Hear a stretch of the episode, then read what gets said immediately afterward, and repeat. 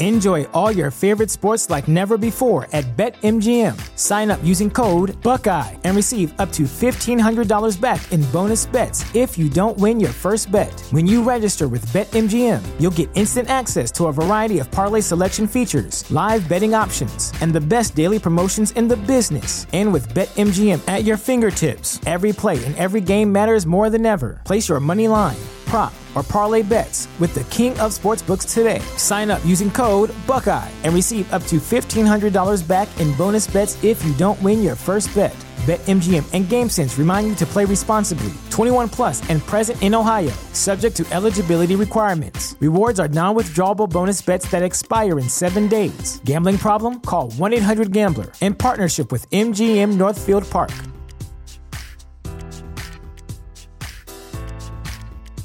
Support for this podcast and the following message come from Corient. Corient provides wealth management services centered around you. They focus on exceeding your expectations and simplifying your life. Corient has been helping high achievers just like you enjoy their lives more fully, preserve their wealth, and provide for the people, causes, and communities they care about. As one of the largest integrated fee only registered investment advisors in the U.S., Corient has deeply experienced teams in 23 strategic locations. Corient has extensive knowledge spanning the full spectrum of planning, investing, lending, and money management disciplines. Leverage Corient's exclusive network of experts to craft custom solutions designed to help you reach your financial goals, no matter how complex they may be. Real wealth requires real solutions. For more information, connect with a wealth advisor today at corient.com. That's C O R I E N T.com. Corient.com. Fantascientificast presenta Talking Track.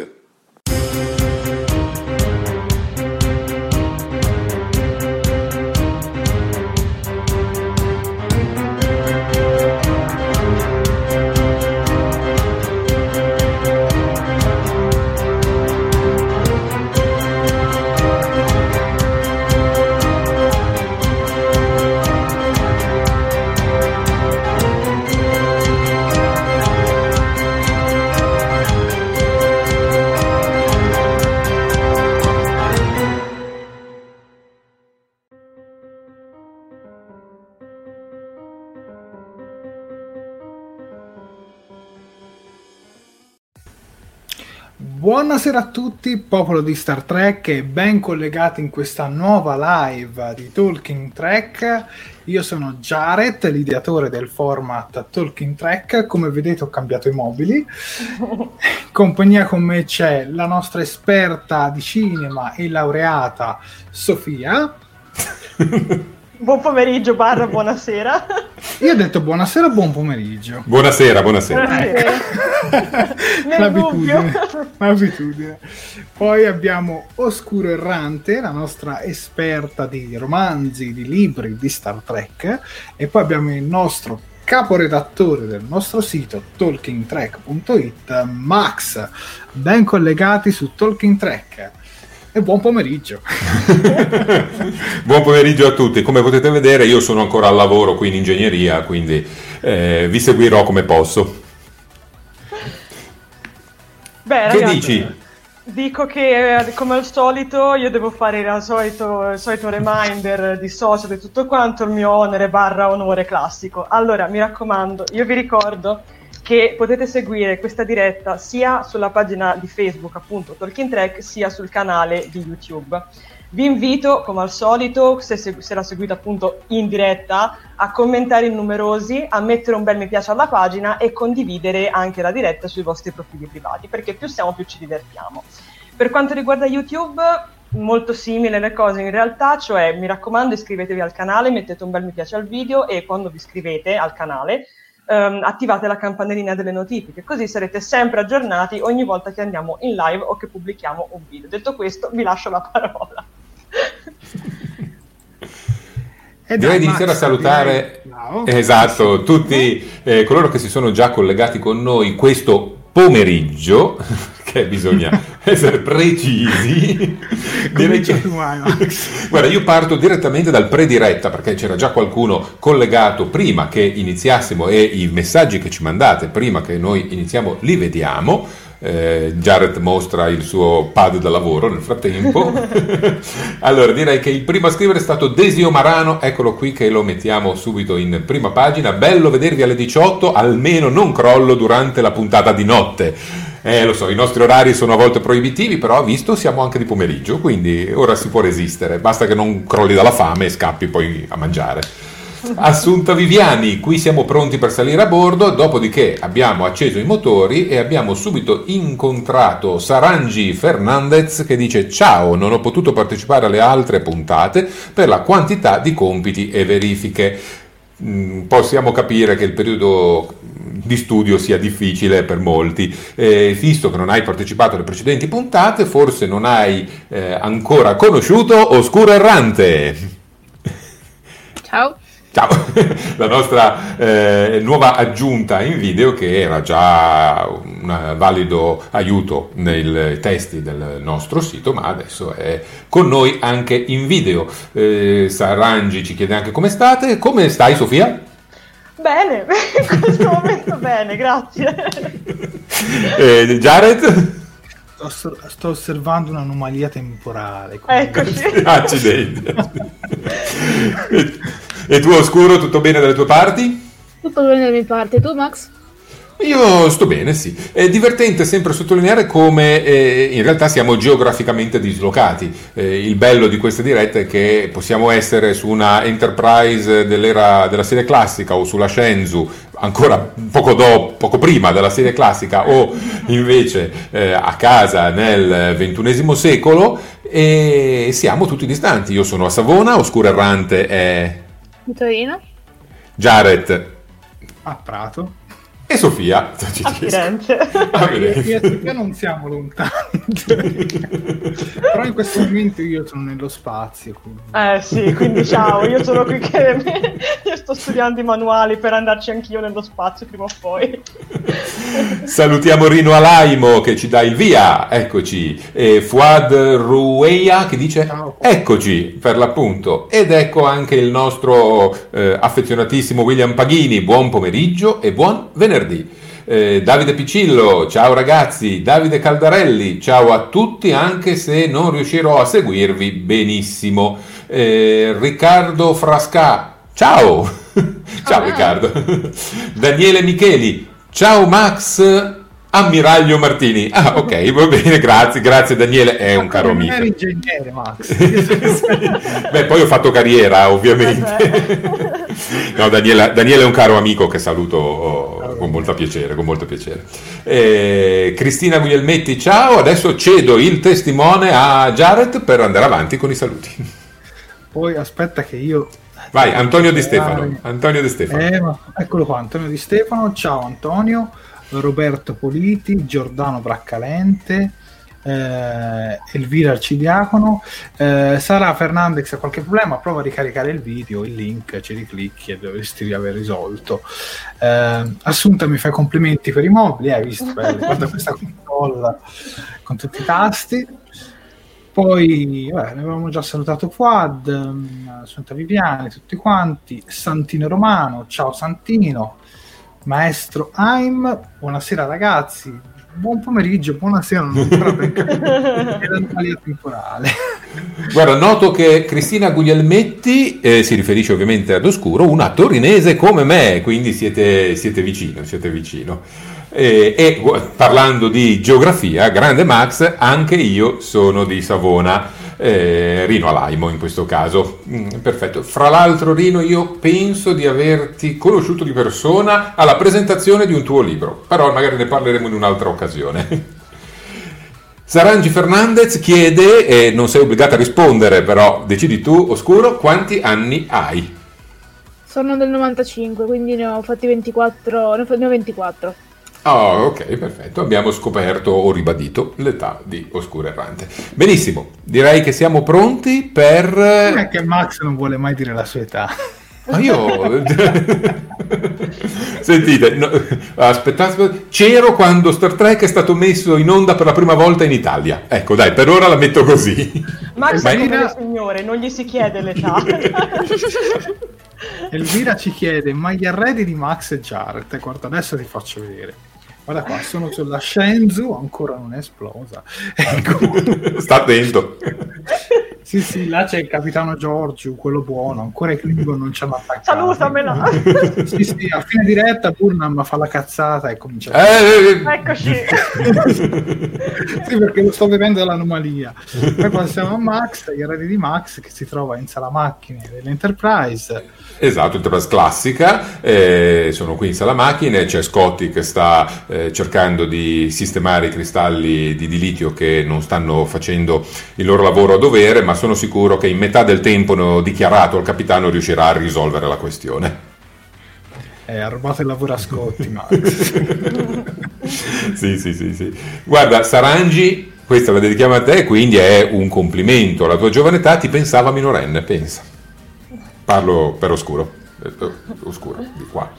Benissimo, allora, eh, Davide Piccillo dice ora abbiamo capito perché è esplosa la nave. Sì, poi in realtà io sono in licenza vedi ho la camicia tipo hawaiana come trip e Malcolm Reed in quell'episodio in cui andavano in licenza quindi.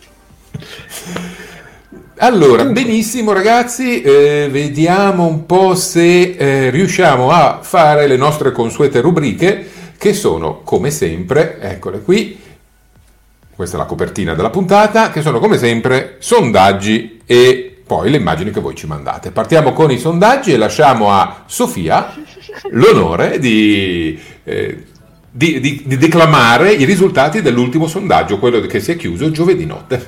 Proprio io? Va bene, sì, ok. Vai. Allora, è la prima volta, quindi ragazzi, siate clementi.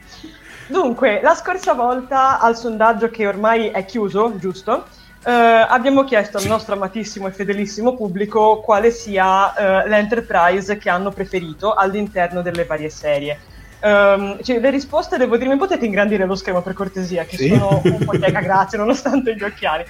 Bene, devo dire che a quanto vedo c'è, c'è una chiarissima prima posizione che la, che la occupa l'Enterprise D di The Next Generation Uh, seguita dall'Enterprise E dei film di The Next Generation, seguita a sua volta dall'Enterprise della serie classica insieme all'Enterprise della, della, serie Discovery e poi seguono tutte le altre, quindi la NX, quella del Calvin Verso, il refit della serie classica dei film che tra l'altro ho votato anch'io, l'Enterprise C di The, di, di, di, di The Next Generation, scusate, l'Enterprise J e alla fine l'Enterprise B.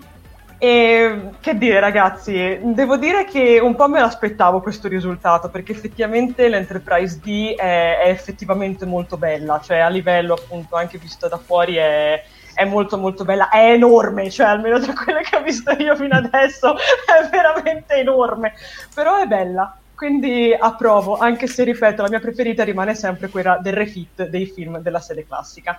Voi ragazzi che cosa avete votato? Io, so, io sono sorpreso perché non mi aspettavo che l'Enterprise E superasse la serie classica, cioè Vero? l'Enterprise della serie classica. Però devo dire che anch'io ho votato l'Enterprise E.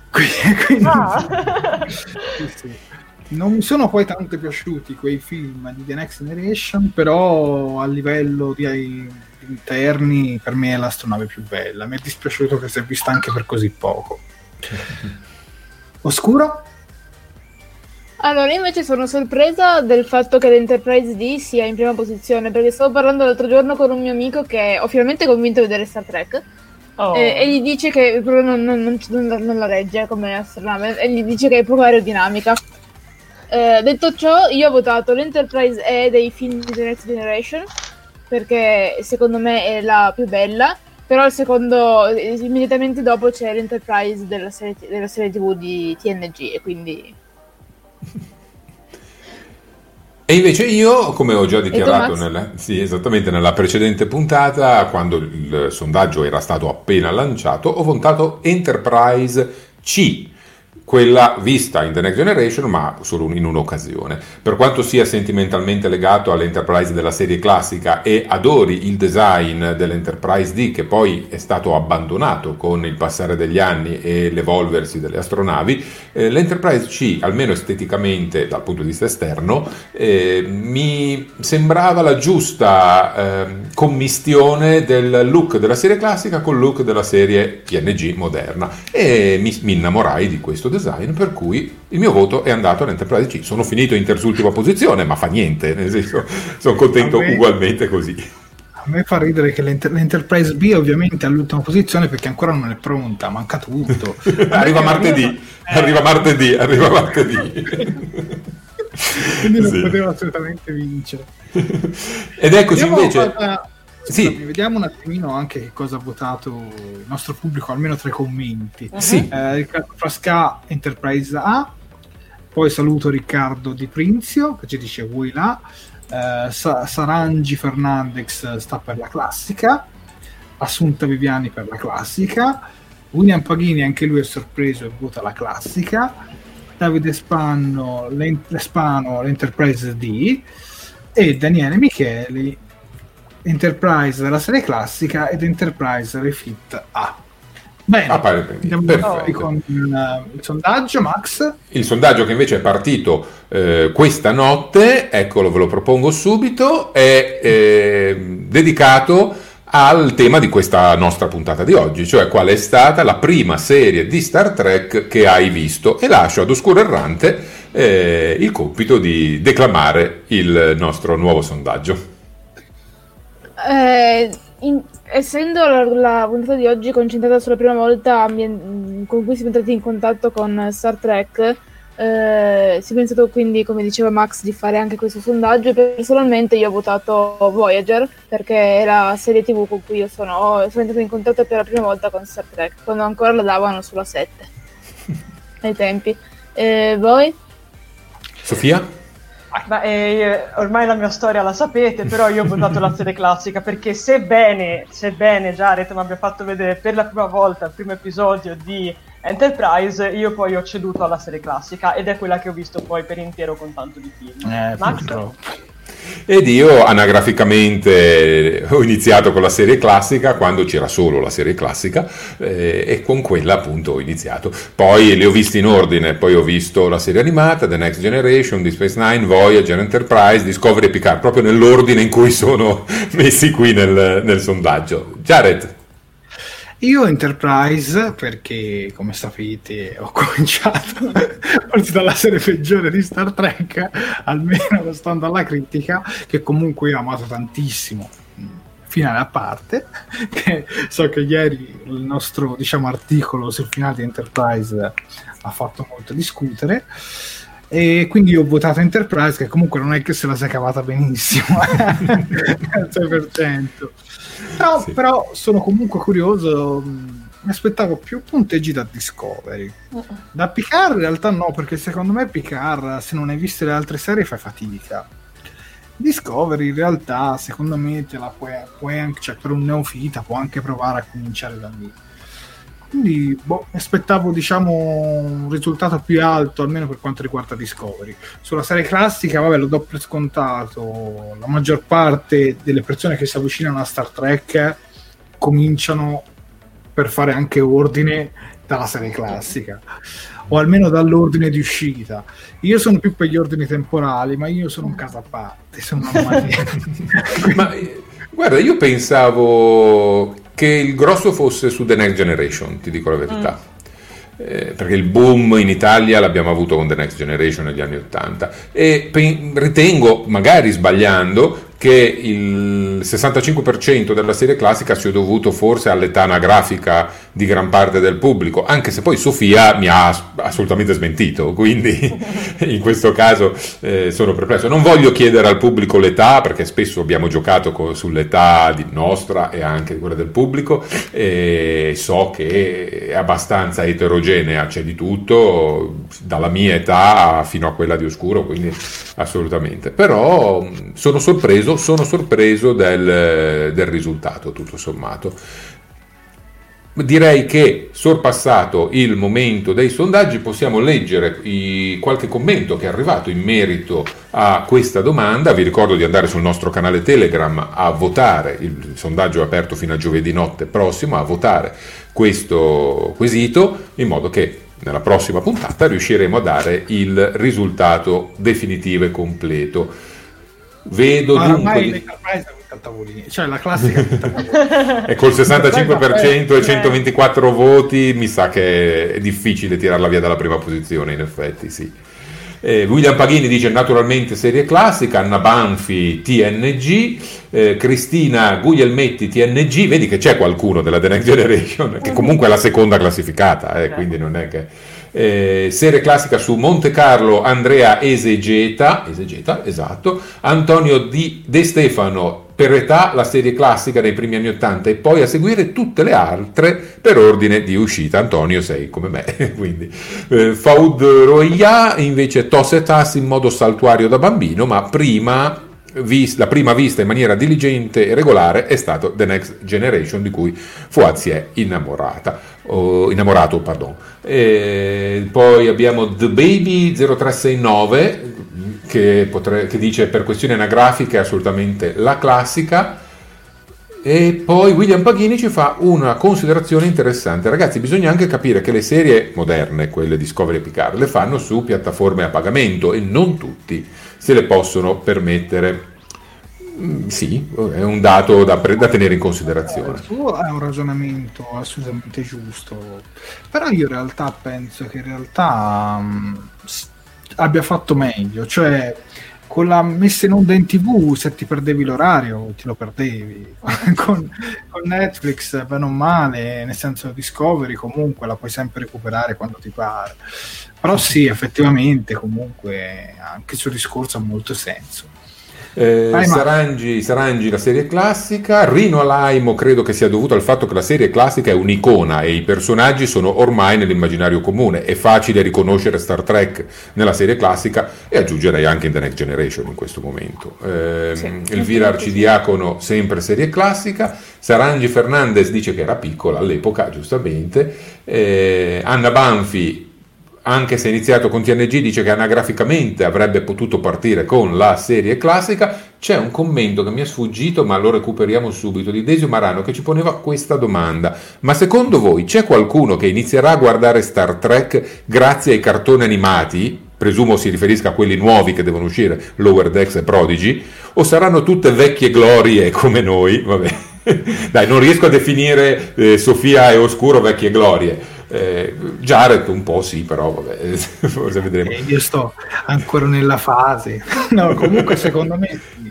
Secondo me sì, perché vi dico, vi spoilerò già che la figlia di Max sarà obbligata a vederla perché arriverà Max che verrà su una sedia e dirà devi guardarla, almeno questa. Poi so anche che un altro nostro spettatore che sicuramente ci sta seguendo fra i commenti, che è Davide Piscillo, che salutiamo, anche lui mi ha detto quando esce la serie obbligo mia figlia a guardarla.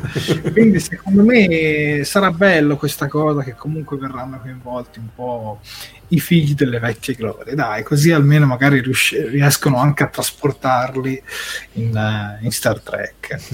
Infatti, guarda, un commento mi è arrivato proprio qui un attimino, sì? scusa, ma vai, vai. Di, io li guarderò con mia figlia di 7 anni, brava. Così. Brava. Giusto. Giustissimo, vai, si fa esattamente così. Eh, vedo ancora un Rino Laimo che specifica, io le ho viste in ordine, tranne la TAS, che l'ho vista quando è uscita in DVD dopo Enterprise. La TAS è passata pochissimo in televisione e eh, principalmente su reti locali, perché non su reti nazionali, quindi era difficilissimo riuscire a beccarla. E Davide Caldarelli ha un messaggio per te, Jared. Ormai tutte le TV hanno la loro piattaforma streaming dove recuperare quello che non vedi. Io con Sky preferisco registro, vedi quello che voglio, vedi quando vuoi e nella qualità migliore eh, anche se non ha una connessione buona. Va bene, sì, Davide ci dice che con lo però streaming... Sky a pagamento, eh. eh però, però, no, però ha anche ragione perché mi viene in mente Spike o Paramount Network, insomma, che quelli hanno il loro canale che puoi andarti a rivedere qualcosa in uh, on demand. Quindi. Oppure Mediaset Play, Rai Play, no, mm. Mediaset Premium, com'è che si chiama? Sì, Premium, Premium, Premium. premium sì poi Rai Play, insomma ci sono tanti, c'è tanto modo insomma, per recuperarle. Guarda, Davide Piccillo che l'hai evocato testè, eh, dice io ho messo un poster stampato da me di Lower Decks nella stanza di mia figlia, questo è condizionamento mentale, esatto. fatto bene, fatto, fatto bene. Concordiamo. Noi concordiamo, infatti. L'ho letto qualcuno di William Paghini che dice: Io a mia figlia di 14 anni ho detto basta Star Wars. Bravo, oh. Bravo. Così si Star Wars bellissimo, quanto, ma dovete cominciare anche a vedere Star Trek. Bravo. Benissimo, ragazzi. Dopo il momento. Aspetta, aspetta. Oh, c- sì, sì, sì, certo, Antonio prego. Stefano dice, concordo con Jared, alcune serie Voyager di Space Nine le trasmettevano sulla Rai in orari e con tempistiche assurde. Addirittura Voyager non riuscivi a vedere le ultime stagioni, alle due di notte, fino ai 90, inizio nel 2000. Praticamente assurdo.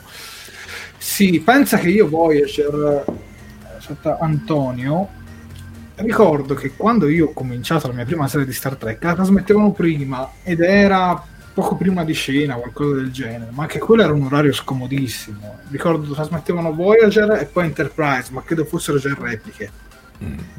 Ma guarda, per fare un esempio di questa cosa qua, anche diciamo ultimamente, tra molte file di virgolette, tipo un paio d'anni fa, eh, avevano provato a ritrasmettere la serie classica sulla 7. Il problema è che sì. trasmet- la trasmettevano tipo alle 7 e mezzo, l'hanno trasmessa per due giorni i soliti due episodi cioè hanno trasmesso per intendersi Trappola Umana e quello dopo, che perdonatemi ma non mi ricordo come si chiama.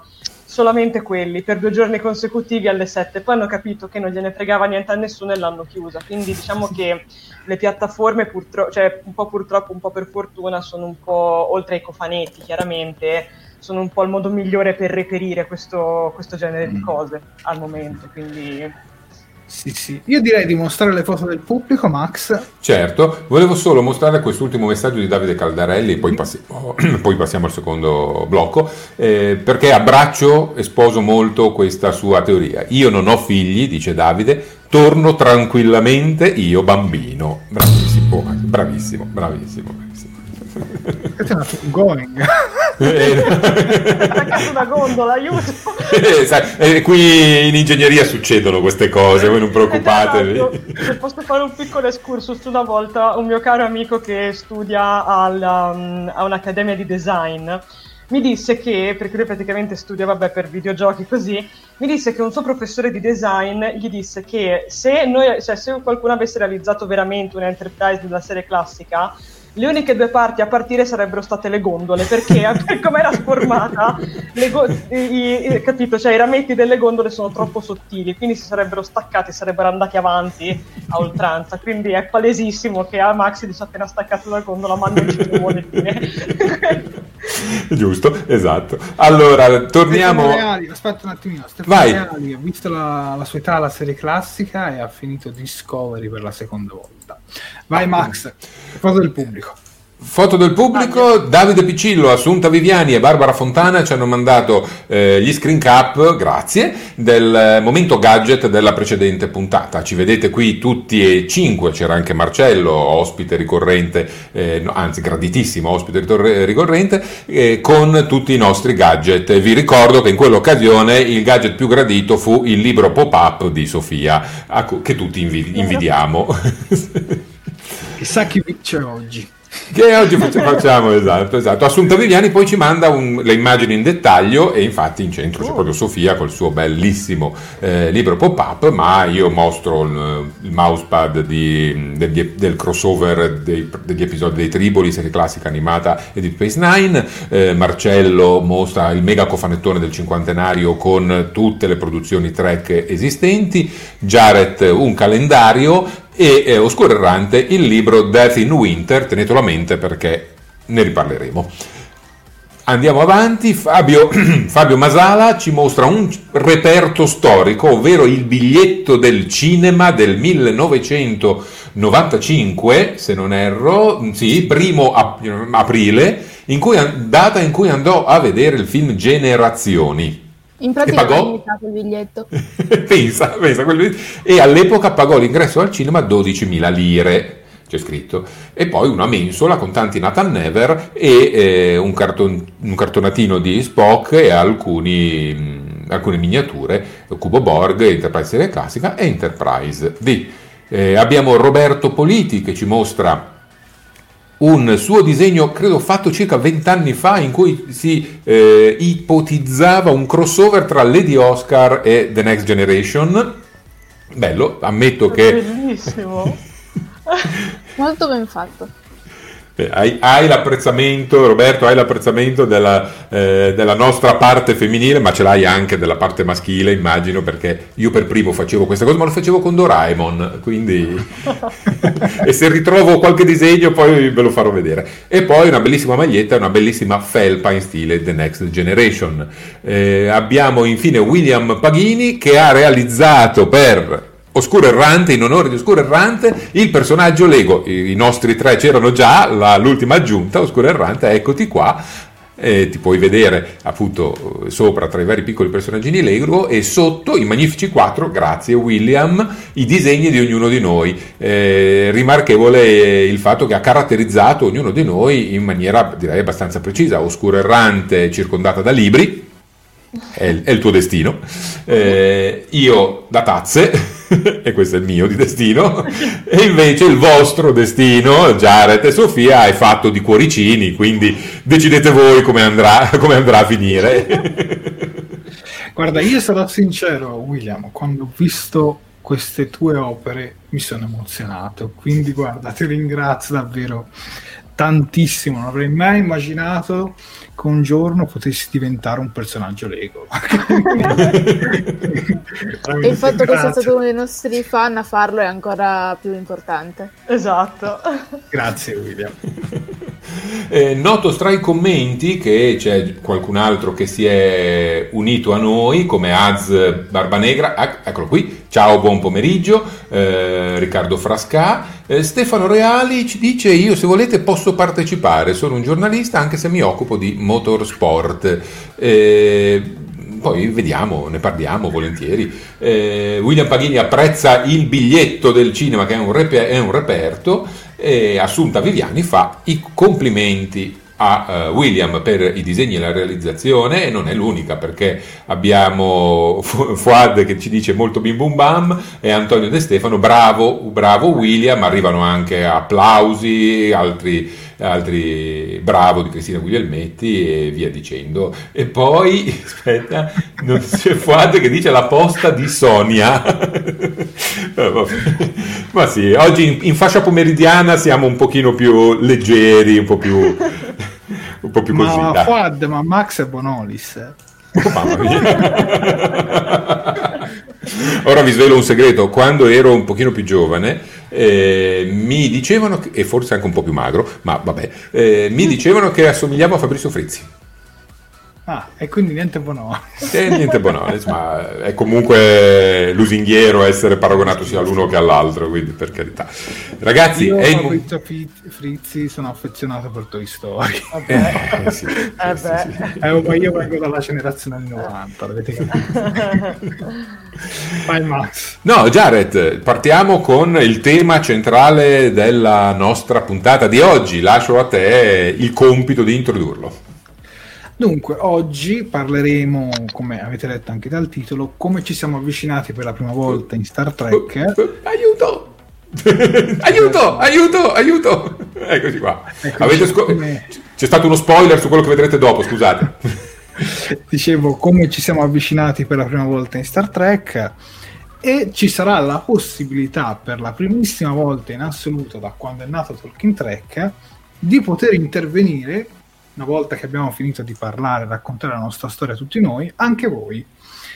Basta, basta che ci mandate via messaggio privato alla pagina oppure, oppure un'email a talkingtrack italia chiocciolagmail.com Max correggimi se ho detto sbagliato. Giustissimo talkingtrack italia chiocciolagmail.com vi prenotate, ci dite guarda voglio partecipare in questa diretta, voglio raccontare la mia esperienza di come mi sono avvicinato in Star Trek e noi vi facciamo entrare 3-5 minuti e ci raccontate un po' anche come vi siete avvicinati voi a Star Trek. Basta avere un account Facebook o un account YouTube. Noi vi passiamo un link, eh, seguite tutta la procedura ed entrate in diretta. Poi magari Max dopo ve lo spiega meglio. Perché... Hai detto tutto. Max, Max l'ingegnere. Comunque, comincio io. Dai, comincio io. Dammi il primo piano, Max. Vai, eccolo qua. Dunque, allora, come mi sono avvicinato a Star Trek? avevo circa 9-10 anni, si parla di circa del 2002, facendo proprio zapping per caso, mi ero imbattuto sulla 7 e trasmettevano Star Trek Enterprise. L'episodio era, perché poi me lo sono dovuto andare a cercare, il caso andoriano.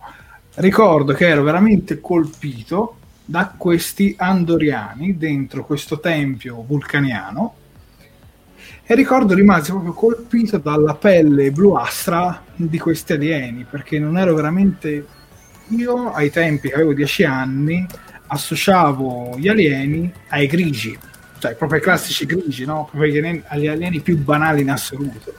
E mi ricordo che questi alieni colorati mi avevano molto molto colpito. Infatti poi decisi che Star Trek Enterprise doveva diventare un appuntamento fisso. Ovviamente ai tempi avevo 10 anni, non avevo il controllo della televisione e quindi diciamo le guardavo un po' a sprazzi, guardavo una puntata lì, una puntata là, poi quando sono diventato più grande ho comprato i cofanetti e me li sono guardati tutti per bene. Di quell'episodio rimarrete colpiti, ma non è stata Tepol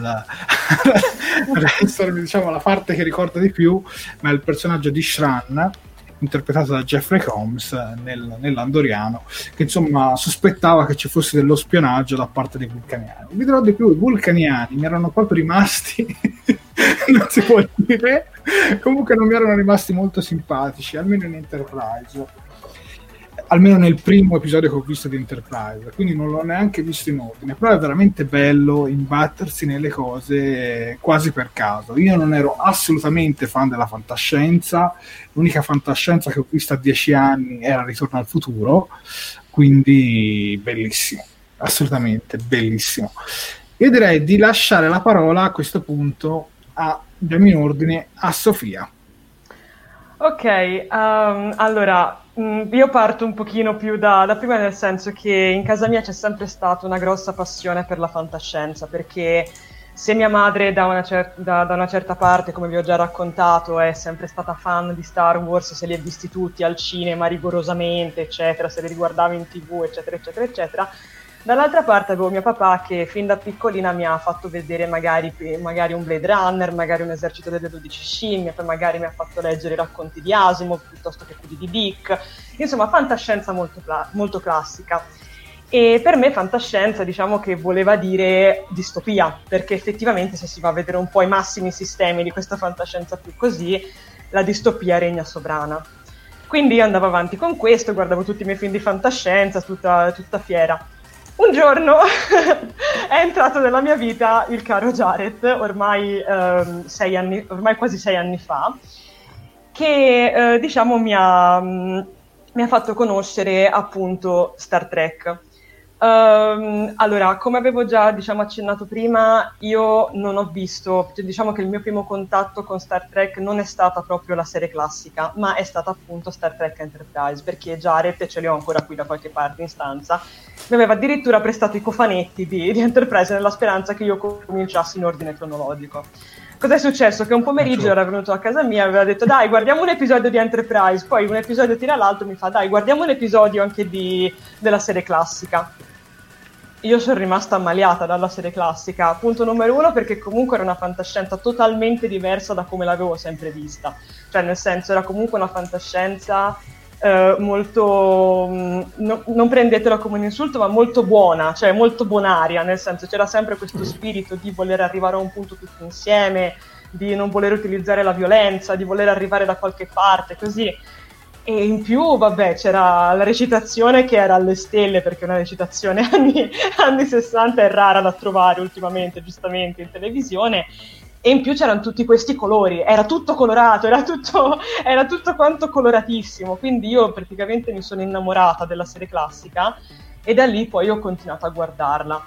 All'inizio, come vi avevo anche già svelato un po' di tempo fa, il mio personaggio preferito non era, non era Spock perché ero, ero, parecchio innamorata di, di, Scotti. Infatti all'inizio avevo, ero super innamorata di lui, ma poi è arrivato Spock con tutta la cultura vulcaniana e con tutto il discorso appunto legato alla sua vita e da lì ho, ho ceduto ai, ai, vulcaniani. E questo è, questo è quanto. Oscuro Errante? Inve- uh, come ho già detto il, durante la diretta della mia presentazione nel format del, delle live, mh, mm, la mia prima esperienza con Star Trek è stata con Star Trek Voyager. Che io, mh, uh, prima esperienza con il primo diciamo, contatto, anche io avrò avuto sui 10 anni, 9-10 anni, quindi buoni, buoni 15 anni fa perché mia madre, appassionata di Star Trek, la sera si metteva a vederlo e chiaramente io incuriosita da navi stellari, alieni strani, lo, lo vedevo anch'io. E una cosa che mi ha particolarmente colpito di Star Trek Voyager sono stati i Borg, che eh, sono stati introdotti in The Next Generation, ma io li ho visti per la prima volta nel patto dello scorpione. E sono la razza che mi piace di più, ma, sono, ma è anche la razza che mi, mi, mette più, mi mette più ansia. E infatti ho avuto più paura dei Borg in Voyager che in The Next Generation. Che comunque nel momento in cui ho deciso di vedere con ordine le serie TV, a differenza di Jared, io vado in ordine di uscita della produzione cinematografica e non cronologico interno. Uh, non ho visto la serie classica e ho iniziato con The Next Generation e da lì poi mi sono persa, nel senso che ho letto, ho visto cose. Così. Max? Eccomi qua di nuovo dalla sala macchine e buonasera a tutti. Eh, dunque, come ho avuto già modo di specificare nelle puntate precedenti, io sono un fan della prima ora, nel senso che alla prima trasmissione in Italia a mia memoria di Cooper Capodistria, a memoria di altri di Telemonte Carlo, poi un giorno riusciremo a verificare questa informazione, eh, nel 1978-79, eh, io ero lì davanti alla televisione perché mio padre eh, aveva forse già visto qualche episodio e mi propose, avevo sei anni, così scoprite la mia età, avevo sei anni praticamente, mi propose di guardare questo nuovo telefilm di fantascienza, a lui piace la fantascienza e mi, mi, ci fece avvicinare.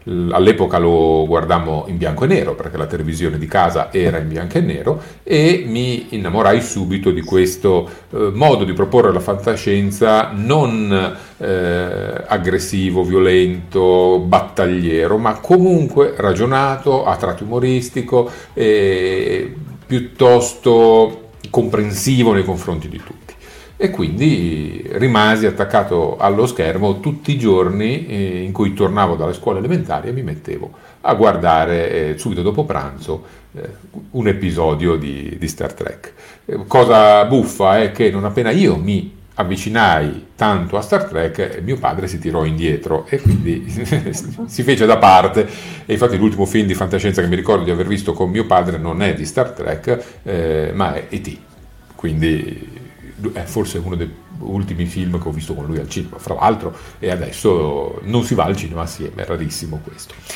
Eh, detto questo, Star Trek è rimasto poi con me per tutta la vita e me lo sono portato avanti di volta in volta. Mi ricordo chiaramente il momento in cui lo vidi per la prima volta a colori nella televisione di un piccolo compagno di classe eh, che aveva invitato noi tutti amichetti al suo compleanno. La televisione era lì in sala accesa su un episodio di Star Trek, ci passai davanti e poi tornai indietro perché lì per lì non l'avevo riconosciuto. Poi lo vedo, dico, ma questo è Star Trek, quello che guardo io, ma questo è a colori. Che bello, la festa andò avanti per i fatti suoi, io ignorai completamente l'amico, la festa, la torta, i regali, le mamme ogni tanto venivano, mi, mi volevano portare dall'altra parte, io tornavo lì per riguardarmi l'episodio e, e fra l'altro credo che fosse l'episodio eh, quello con la orta, quindi famoso se non altro eh, per il madornale errore di traduzione con i moduli di silicone invece che di silicio. Vabbè, dettagli. E, e, questa è la mia storia. Io sono entrato in contatto con Star Trek in questo modo, ma vedo che ci sono un sacco di bellissimi commenti, ma abbiamo anche la nostra prima ospite in diretta. Oscuro sì, errante, cosa faccio? Un attimino, Max, come, di, come, dicevo prima, chiunque si può prenotare, basta, basta che vi scollegate un attimo dalla diretta ci scrivete alla pagina Facebook in privato e noi vi mandiamo il link. Vai Oscuro Errante, presentila tu.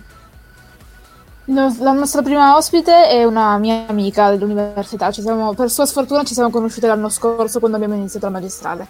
Le è andata male.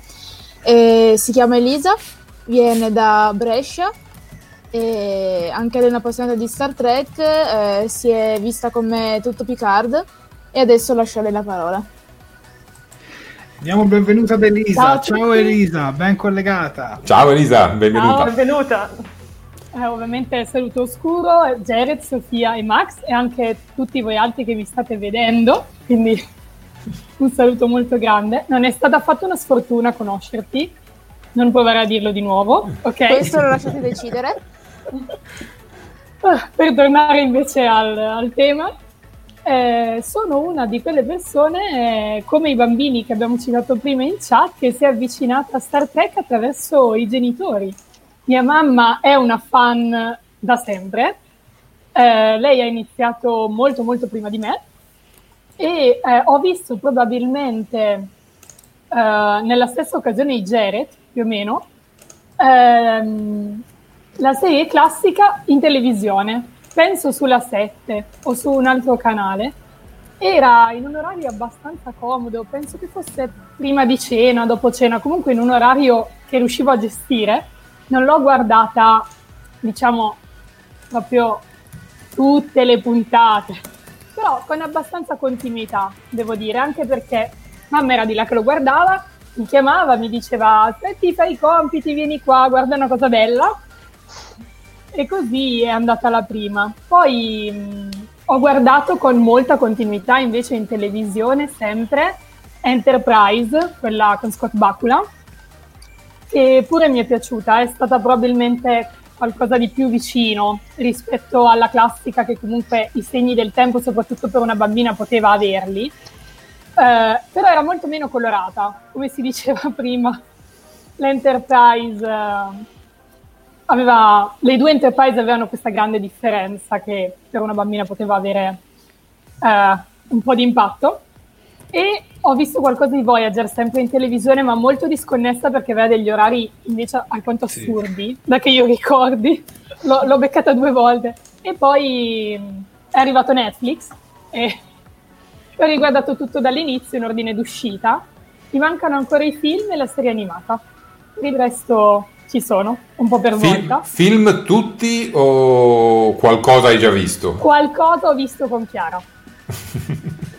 e ho visto quelli della trilogia del 2009. Eh sì, quelli del Kelvin e... Verso, J.J. Abrams. Sì, esatto. Il primo soprattutto oh, è stato un colpo al cuore. E... In senso positivo o negativo? Sì, in senso molto positivo. In senso molto positivo, ok secondo me è, è, stato molto ben fatto anche qualitativamente. Benissimo. E poi ovviamente l'affezione per i personaggi c'è. Mm. Mamma è qui con me, peraltro ci sta seguendo, quindi se vuoi salutare mamma vieni qua. Abbiamo un saluto familiare, dai, volentieri, volentieri. Opla, Buonasera signora mamma di Elisa. Babi 0369. Oh, perfetto. Allora abbiamo due, due ascoltatori assieme. E, e, mm, beh, le storie coincidono. Ciao, arrivederci. Ciao Babi 0369, è stato bellissimo, grazie. Scappata. Scappata, scappata. Eh, eh, benissimo Elisa, allora a questo punto aspetteremo con te che arrivino le nuove produzioni, ma più che altro aspetteremo che tu guardi i film e poi vorremmo un tuo commento. E poi vorremmo un tuo commento. Ti ringraziamo per essere stata con noi e continua a seguirci, ci ha fatto molto piacere il tuo intervento. Diamo spazio a un altro ospite. È con noi, eccolo qui, Stefano Reali. Buonasera Ciao Stefano, buonasera Stefano. Eh, vi seguo da un po', io come vedete anche qui, no, da quest'altra parte, mi occupo mi occupo di motorsport, però seguo, vabbè, ho 53 anni, quindi io parto dalla serie classica. Eh, ho guardato tutto praticamente di quello, di quello, che c'è, dalla serie classica a Voyager, addirittura sette stagioni e due volte le ho finite tutte. Sono molto arrabbiato con, eh, con Voyager perché no, cioè con Voyager mi è piaciuta tantissimo. In principio la, la, il comandante Genovi non non mi dava tutta questa gran sensazione perché comunque eravamo abituati a vedere il capitano Kirk no? e quindi eh, arrivare una donna sul ponte di comando era un po' strano Eh, non mi piaceva soprattutto una cosa strana, la pettinatura. Odiavo quella pettinatura di Genoway che poi finalmente hanno cambiato. E con l'andavanti degli episodi invece mi è, piaciuto, mi è piaciuto molto, soprattutto come si è sviluppata la storia, raccontare in queste stagioni il ritorno dal quadrante Delta fino ai, ai Borg. Eh, di come, li hanno, di come li hanno sconfitti, di come hanno chiuso il nodo e quant'altro. E poi, vabbè, in, L'unica cosa ecco, che ancora non riesco è Deep Space Nine, non riesco ancora a digerirlo, anche se apprezzo ehm, i suoi personaggi, le varie storie e soprattutto il fatto che nella seconda stagione, che dovrebbe esserci di Picard, abbia dato questo invito a Whoopi Goldberg, che secondo me è stato un grande. Questo, questo sì. Um, Enterprise. Enterprise è bellissimo perché racconta, cioè noi siamo abituati a battaglie e a quant'altro, invece con Enterprise secondo me riusciamo a vedere quello che hanno fatto, cioè eh, è come la prima, che ne so, la prima volta che sono andati sulla Luna con l'Apollo 11, cioè a vedere quello che hanno affrontato con una tecnologia che non avevano. Consideriamo che adesso, se voi avete, avete visto anche voi, i cockpit tra eh, l'Apollo 11, il primo shuttle e eh, il, il Dragon X che adesso siamo passati ad avere degli schermi prima avevano un'avionica che era degli anni 50 era qualcosa che non esisteva. Qualcosa sì. addirittura forse, forse, riusciamo a vedere qualcosa nel, nel primo Apollo anche dell'X15 mm, e siamo arrivati, siamo arrivati lì e quindi abbiamo visto tutto questo cammino di, eh, di Enterprise che secondo me eh, è molto bello, erano molto più umani, però ci hanno fatto capire che cosa hanno fatto per arrivare là. Sì. Quattro stagioni mi sono sembrate molto poche, il finale eh, lo odio. Esatto, volevo, volevamo arrivare lì, volevo chiederti sia del finale di Enterprise che anche di quello di Voyager, però il finale di Enterprise mh, è amato da veramente poche persone, esatto. No, eh, forse allora ho visto le dichiarazioni, secondo me nemmeno di chi l'ha fatto perché Brennan Braga ha detto no ma me l'avevo pensato ora non si può dire che sei un cazzaro però, eh. però cioè, lo sforzo che hanno fatto in tutte le stagioni per arrivare dove sono arrivati addirittura Trip era morto è stato fatto tramite un clone l'episodio del clone tra l'altro è bellissimo perché mi fai morire Trip? Sì.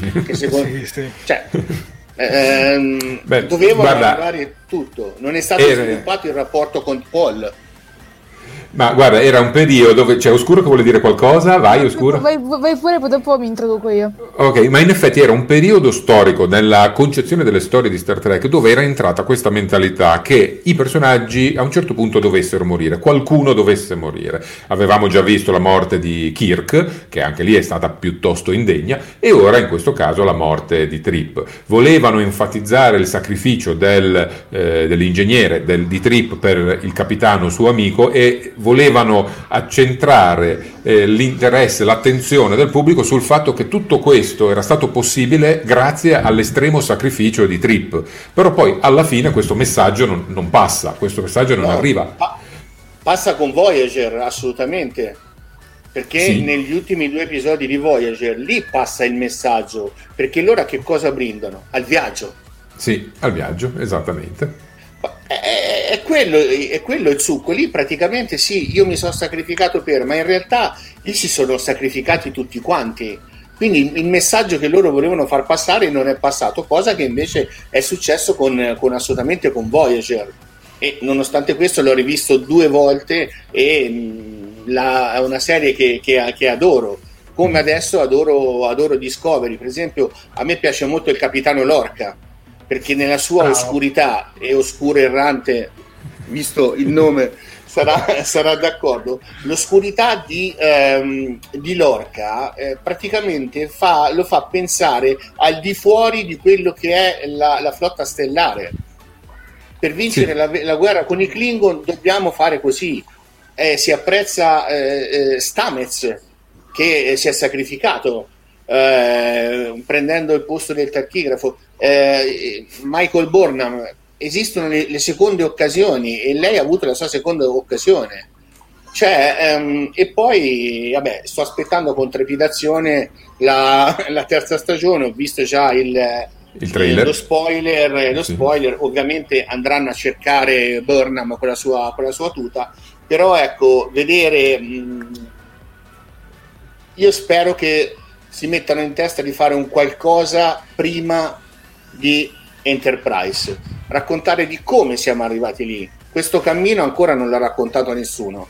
Sì, è Poi, un terreno inesplorato, domanda... ma è difficile che eh, in questo momento vadano a esplorare quella parte della storia. Sono, direi, molto concentrati su eh, il futuro estremo con Discovery terza stagione e quel pezzo della serie classica con il capitano Pike eh, che... adoro. Chi non lo adora?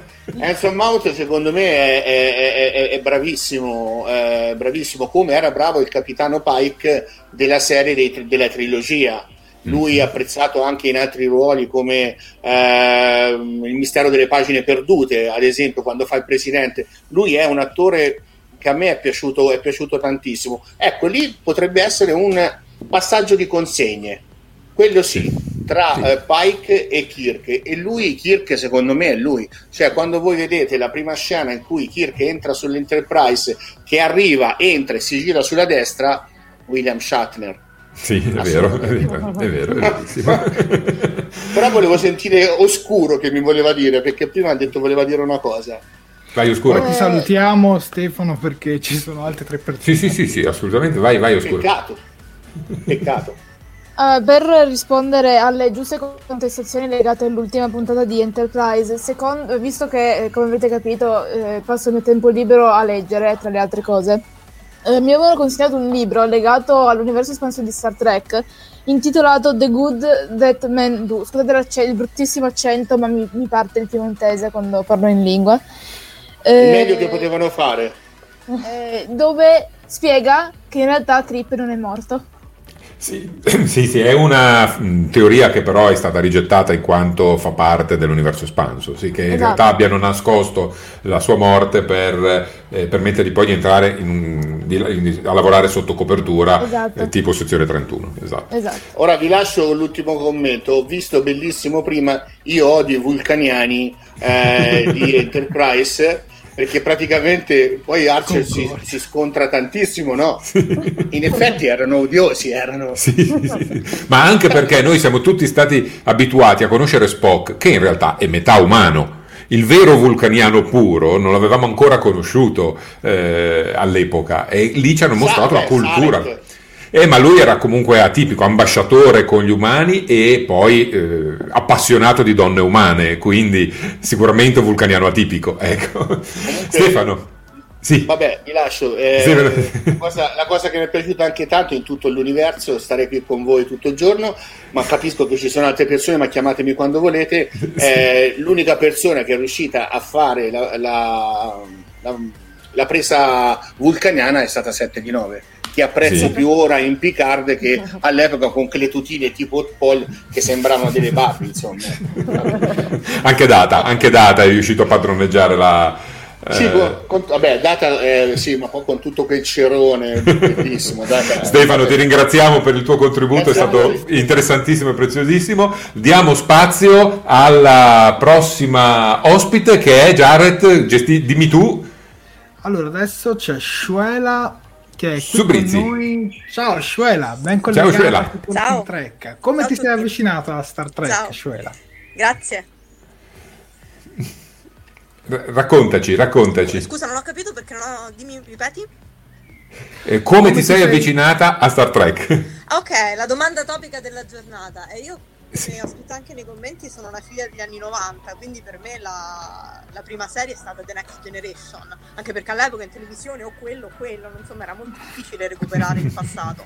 Poi mio zio mi ha fatto vedere, che era un grande appassionato, che è tuttora un grande appassionato di fantascienza, mi ha fatto vedere i film che all'epoca non ho, i film della serie classica, quindi all'epoca non li ho apprezzati molto bene perché io non sapevo chi fossero questi Kirk, questi eh, Scotti e Spock, eccetera e però la passione di Star Trek è sempre rimasta e mm, grazie a Netflix finalmente ho avuto modo di vedere la, la serie classica che è, è, un, è, un, atto di fede nel senso che è un, è una cosa che solo un vero appassionato può vedere perché abituati come siamo noi alle serie moderne eh, vedere la, questa recitazione molto sopra le righe, questo trucco esagerato, questi corpi anche se giovani, non scolpiti come sono gli attori di adesso, che vanno in palestra anche se devono interpretare un geometra, eh, fa veramente impressione. Eh, però devo dire che dal punto di vista narrativo e della scrittura degli episodi è qualcosa di fenomenale, cosa che la Next Generation, rivedendola oggi, magari le prime stagioni un pochino per me pecca, ecco. Eh, le tragiche oh. prime due stagioni di The Next Generation. Sì, sono, sono, davvero faticose da guardare, nel senso sì. che userei dire anche abbastanza noiose, ecco. Però poi dai, si riprende. Sono faticose sicuramente. Sì, Star Trek fa sempre sì, non, fatica non un po' con uh, le prime due stagioni, due o tre stagioni tutte le serie. Però devo dire che con Discovery secondo me è partita in quarta. Sì. Ecco, la seconda è andata anche in quinta. le tue aspettative? Pensare il pubblico di Star Trek. Vai, vai, vai, vai, vai, vai. Continua pure. Discovery. No, secondo me accontentare il pubblico di Star Trek è molto difficile perché ci sono gli appassionati storici appunto che sono rimasti fedeli ai loro personaggi e poi ci sono gli appassionati di, eh, di più recente acquisizione che magari hanno visto i primi film, quelli di J.J. Abrams e, e vengono visti come ah, il male assoluto da parte di tutti quanti. Bisogna un po' eh, applicare la filosofia vulcaniana a infinite eh, combinazioni e infinite diversità perché quella è la vera bellezza di Star Trek insomma che tutto è valido perché porta avanti i veri mh, valori della, della differenza, dell'amore delle differenze, della comprensione, eccetera, eccetera. Ecco. Quindi, esatto. Eh, eh, la, le aspettative per me sono, sono, sono alte, nel senso che eh, sicuramente la terza di Discovery vogliamo sapere che, che fine hanno fatto, esplorare qualcosa che non si è mai visto. Eh, il futuro o ben oltre Voyager e ben, ben oltre Picard, scusate. sì, ben, ben, oltre Picard. Guarda, le tue parole sono una vera e propria lettera, lettera d'amore nei confronti di Star Trek e sono bellissime, per cui eh, penso che fra tutti ci eh, uniamo al tuo coro molto positivo, molto entusiasta di Star Trek e anche eh, molto speranzoso nel futuro. Ti ringraziamo per essere stata con noi, il tuo intervento ci è stato Dai, molto gradito. Anche una prossima volta in cui rifaremo questa forma. Grazie Shuela. Grazie Shuela, diamo spazio a... Ciao, ciao, ciao. Diamo spazio a chi tocca adesso, abbiamo eh, la coda. In questo C'è momento William Paghini, William Paghini. Davide Piscillo, ma nel frattempo facciamo entrare William Paghini. Ciao William, che bellissimo Ciao ragazzi. ciao William. Ciao. Ciao, sì, ciao, sì, sì, ciao, ciao, Innanzitutto grazie, te lo diciamo. Prima di tutto. E per la prima volta ti diciamo grazie non per iscritto, ma ti diciamo grazie dal vivo esatto. e di esatto. persona per i tuoi disegni e per tuo, le tue riproduzioni Lego che sono fantastiche, che sono de- veramente, veramente fantastiche. Grazie, grazie, molto gentili, grazie. Dici allora, tu adesso... Mi sono avvicinato sì. a Star Trek grazie ai miei due fratelli maggiori, perché io sono il piccolo, della, il cucciolo della famiglia, e a mio padre che una sera mi chiamò e mi disse vieni qua a vedere la vera fantascienza e guardati William Shatner e Leonard Nimoy cosa sanno fare. E da lì è stato diciamo amore a prima vista. Quindi serie classica. sono, ave, serie classica assolutamente serie classica eh, per me inarrivabile inarrivabile poi logicamente belle anche le altre, ma il cuore è sempre verso quella serie lì, assolutamente. E, che dire, non so, io quando vedo, vedo la vecchia Enterprise, vedo Nimoy, vedo Shatner, vedo Chekhov, Sulu, Ura, non lo so, mi rimane sempre, il cuore è sempre lì. Non, non, riesco a staccarmi dalla serie classica, sarà, sarà, un difetto mio, ma non riesco a staccarmi da quella serie lì, è impossibile. Ti capisco perfettamente, William. Guarda, io tutte le volte che vedo il finale del sesto film, che è il congedo sì. ufficiale, bah, mi commuovo, mi commuovo. Non riesco, non riesco a non commuovermi. sì, assolutamente, per quanto l'abbia visto decine e decine di volte, conosca a memoria tutta la sequenza, non mi sono immunizzato, non riesco a, a non commuovermi e anche solo adesso a parlarne mi, mi, si rompe un pochino la voce. quindi, pensa.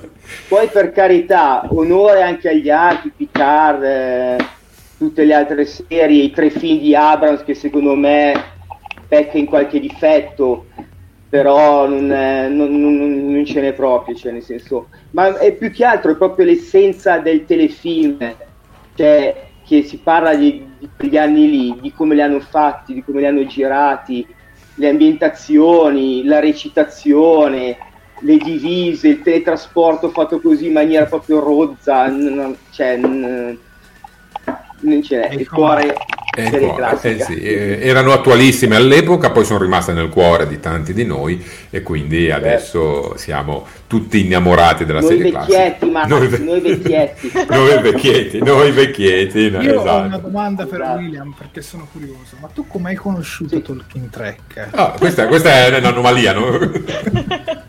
Talking Track l'ho conosciuto perché c'era un mio amico eh, che parlando in compagnia diceva a te che ti, che ti piace la fantascienza, c'è un gruppo che parla di fantascienza ma soprattutto di Star Trek. E io gli ho detto fermi tutti.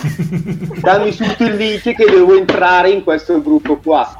E poi, poi mai mi sarei mai aspettato poi di parlarvi in diretta di conoscere voi che siete delle persone straordinarie tutti e quattro anche oscuro e, e niente complimenti veramente perché siete eccezionali Grazie William. bravi, molto disponibili e veramente bravi. Grazie William. È difficile, guarda, io, l'ultima cosa sono veloce, è difficile trovare dei gruppi così dove anche tutti i fans sono tutti d'accordo, non ci sono dispetti, litti, è molto difficile, soprattutto anche in questo momento delicato che viviamo perché la gente sta veramente impazzendo. Ma voi ci fate vivere in questo due ore, tre ore, quattro, cinque, sei, sette, otto, veramente ci faccia sentire bene. Io parlo per me, poi penso che gli altri siano d'accordo. Sì, Con guarda. questo vi saluto e al prossimo disegno. ok, lo aspettiamo. Grazie William, un grandissimo abbraccio. Anti- grazie. Anticipo, anticipo, sarà un grande capitano. Oh, ciao, benissimo. Oh. ciao William, grazie. Ciao, grazie. Ciao, ciao. Ciao, ciao, ciao, ciao. Eh, abbiamo in coda Davide Picillo. Vai, facciamolo entrare. Ciao Davide. Ecco qui Davide. Ciao Davide, benvenuto. Prima ciao, di lasciare ragazzi. parlare Davide, Ciao. Voglio dire una cosa. Davide è il nostro fan che ci segue sin dagli albori. Cioè, ragazzi, da due anni e mezzo che Davide ci segue, ormai siamo amici su Facebook, eh, ovunque. E quindi finalmente Davide è qui con noi. Ti vediamo sempre commentare. Adesso sei qui dentro, no? Che sensazione fa Davide? Eh, strana. strana ma bella. Allora Davide, raccontaci il- la tua Allora. prima esperienza romantica con Star Trek.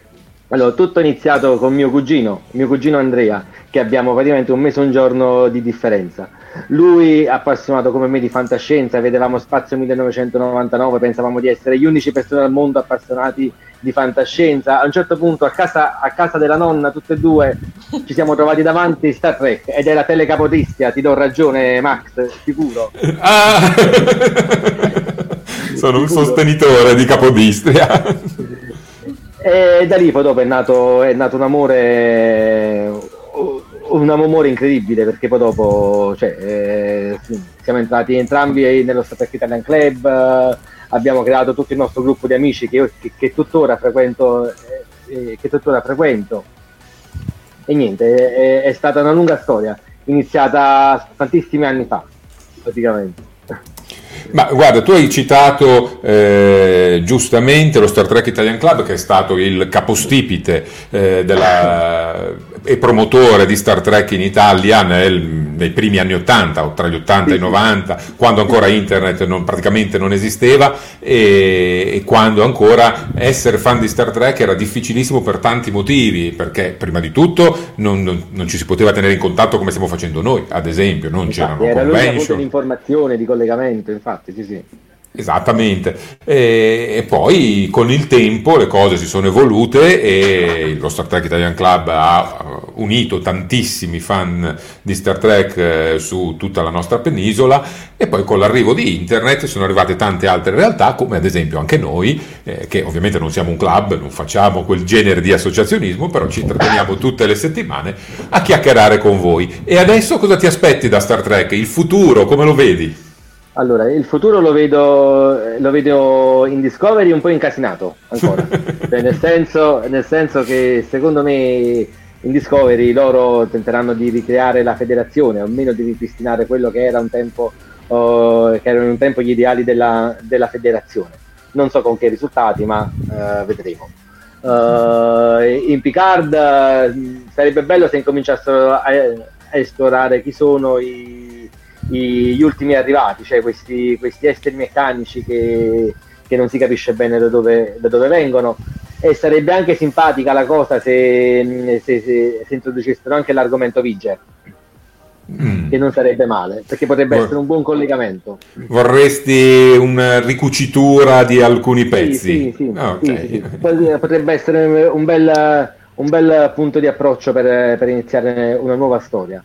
E beh, poi dopo mi piacerebbe vedere una nuova serie di Star Trek ambientata nel futuro, cioè subito dopo Picard oppure anche durante quello, quello, quello che sia.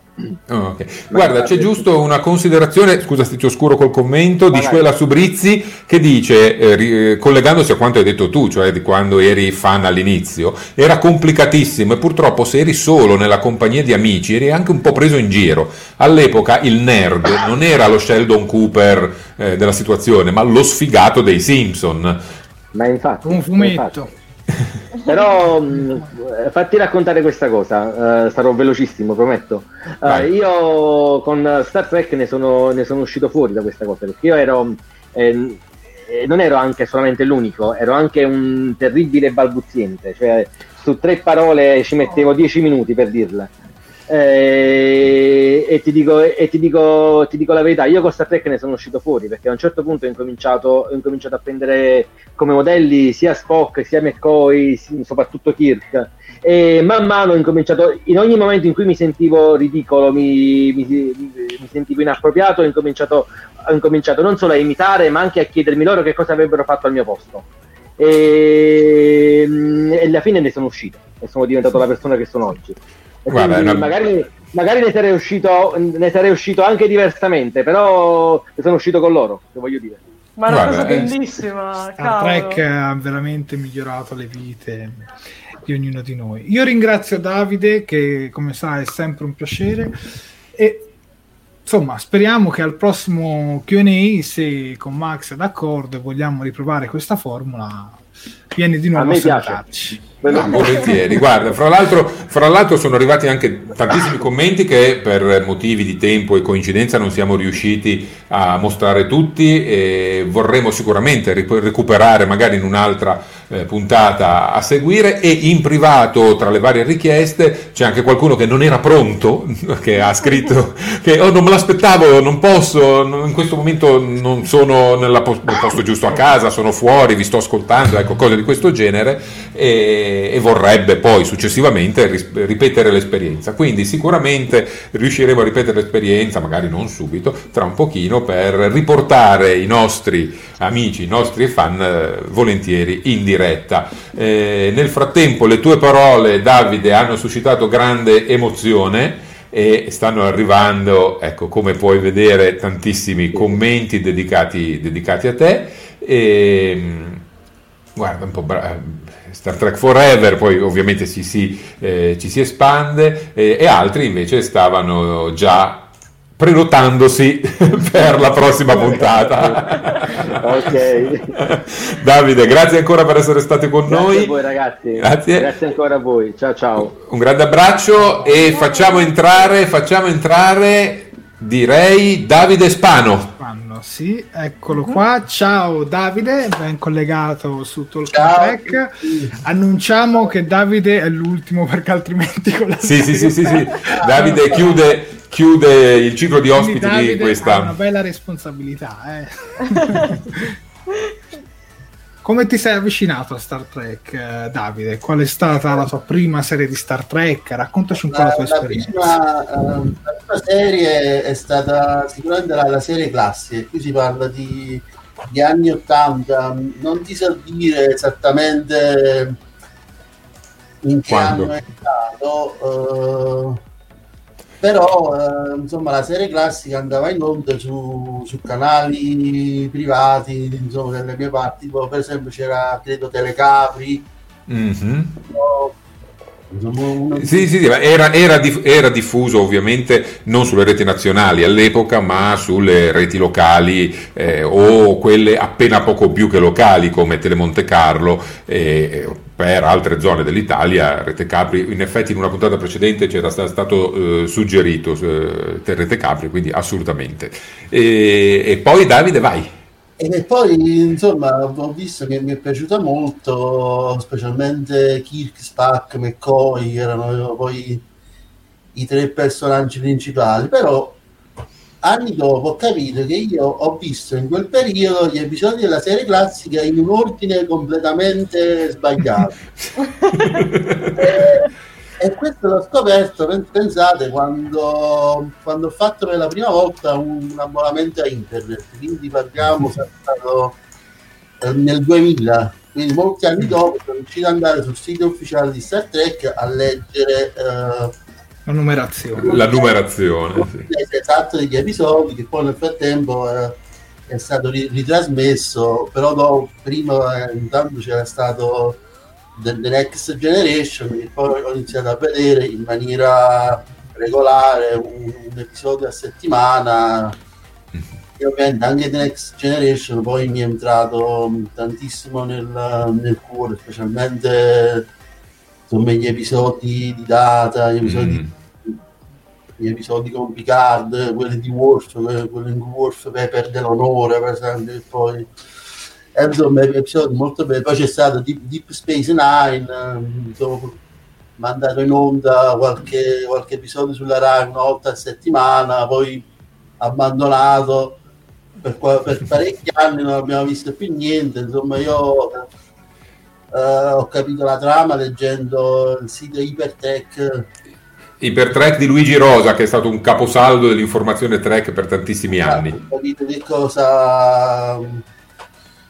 E poi alla fine, insomma, molti anni dopo, ho visto anche il finale di, di Deep Space Nine, mm-hmm. poi anche Voyager che ho visto. Voyager sono uno di quelli che ha apprezzato Voyager. Insomma, sì. è, molto, è stata fra i fans sembra che non ha proprio un punteggio altissimo, però io trovo una, una buona serie. Però effettivamente va detto che Voyager ha alcuni episodi sono proprio tra i più bassi Guarda, penso che tu vada d'accordo con Jared perché la pensa esattamente come te. sì, no, sì. quello della botta sì, è importante. C'è c'è l'episodio in cui tornano sulla Terra, bellissimo, quello di Harry Starling. Quello è molto bello, l'episodio del quello di Almarax che... mm, sì, un anno d'inferno oh, un episodio epico veramente e invece che cosa pensi? ah scusa vai, vai, vai dicevo Max, Voyager se ci guardi nel mezzo tutto, sì. No, dicevo, Voyager nel mezzo ha tanti episodi belli, esatto, però ha tantissimi episodi Bru- completamente bru- inutili, brutti proprio. Perché là, se mi dici un anno d'inferno, cioè, alcuni sono veramente bellissimi. Quelli del West, cioè una cosa proprio da... cioè, non esiste proprio, proprio non si può guardare, quello del West. Poi alcuni altri sono belli. No, vo- volevo chiedere a Davide Spano, arrivando ai giorni nostri, cosa pensi di Discovery e di Picard? Allora, io Picard l'ho attesa tantissimo proprio per, per, per motivi ben, uh, ben evidenti e diciamo l'ho, l'ho, apprezzata, ho apprezzato Star Trek Picard, tranne qualche, insomma, qualche nota che, che ti ha lasciato perplesso. Stata, però nel, complesso è, stata una bella, è stato bello rivedere personaggi che conoscevamo, Picard, sapere che cosa è successo. Diciamo, Star Trek Picard finalmente ci, ci dà una prosecuzione alla storia che, che conosciamo. Noi eravamo mm-hmm. rimasti alla Voyager che torna, poi dopodiché mh, non sappiamo più finisce. Mm. Almeno adesso sappiamo insomma una linea temporale è stata, è stata ricostruita, quindi sappiamo che c'è stato Marte, c'è stato tutti gli eventi che ci hanno fatto vedere, esatto. Eh, diciamo magari ci vorrebbe, a me piacerebbe adesso vedere un approfondimento ulteriore, sapere che cosa è successo, cosa sta succedendo ai Klingon, che mm-hmm. eh, il cancelliere ancora, il, il generale Martok, se, se Worf eh, sta con la federazione, sta con i Klingon, i sono diventati generosi o sono ancora avidi. incarni, incarni proprio la curiosità di tutti i tracker che hanno vissuto Star Trek effettivamente e di Discovery invece nel, nel profondo futuro cosa pensi? Il profondo futuro è come un incontro, è un salto, un salto nel buio, ho tante perplessità, insomma a volte penso è come mandare nel, nella linea temporale di Star Trek che conosciamo una persona del 1600. Esatto. Immaginare che cosa, come si troveranno i nostri eroi 900 anni. Dovrebbero esatto. delle persone competenti fuori fuori tempo. Eh, hai detto una cosa eh, verissima, sensatissima, eh, che nel mondo della televisione difficilmente eh, viene enfatizzato, però eh, le differenze che dovranno affrontare sono enormi, perché andare avanti di così tanto tempo vuol dire affrontare un cambiamento epocale completo.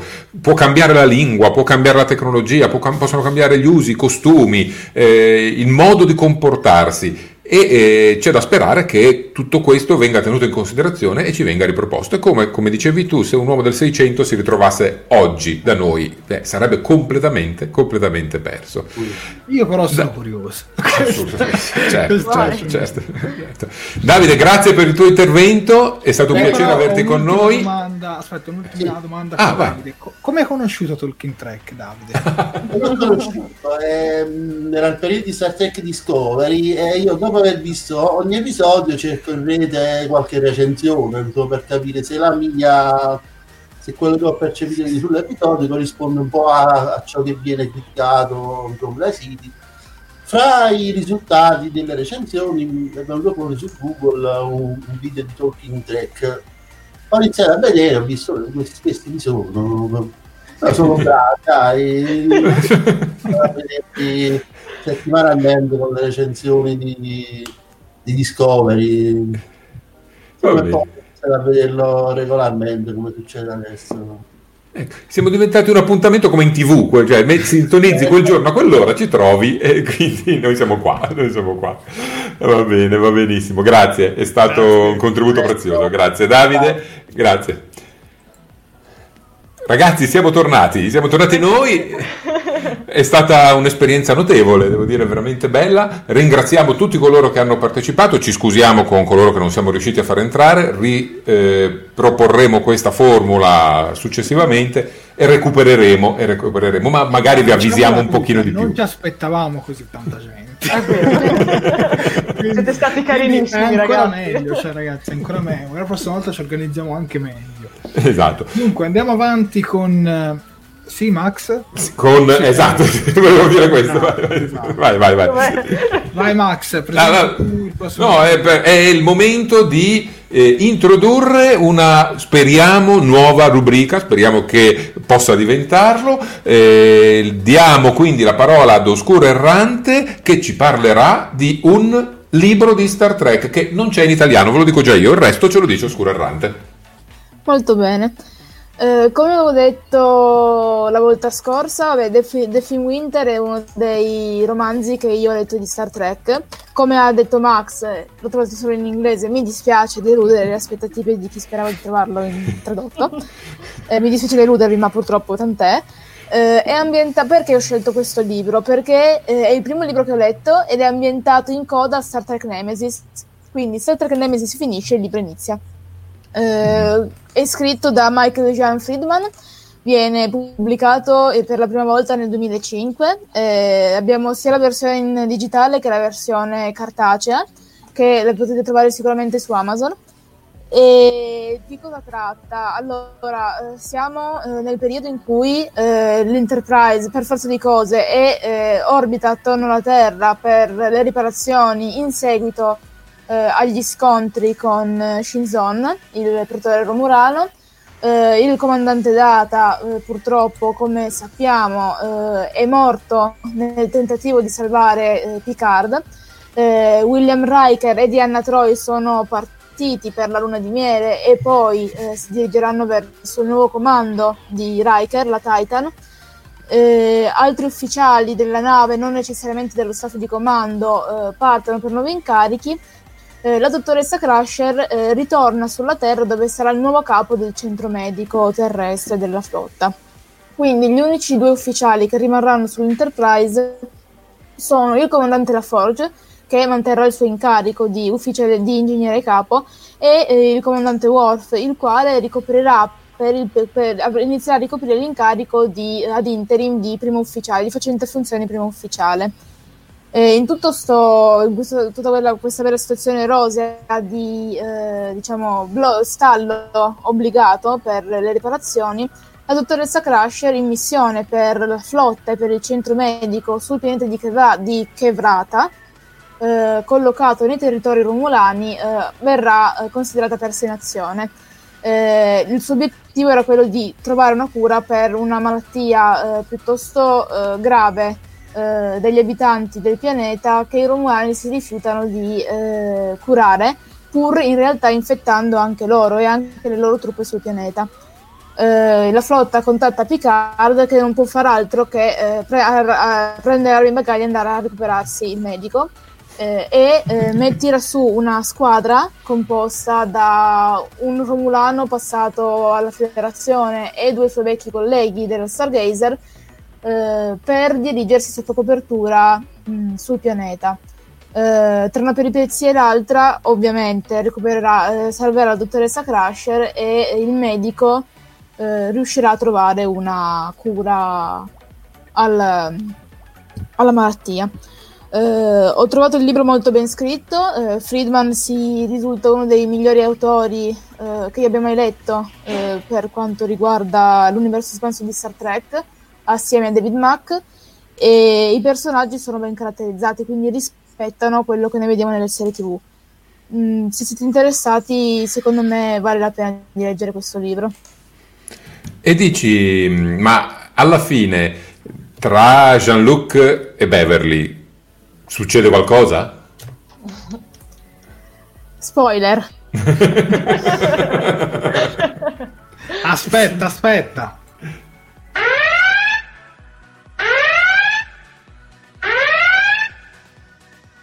Se siete, inten- se siete, intenzionati ad comprare il libro e non volete sapere questo dettaglio, tappatevi le orecchie ora.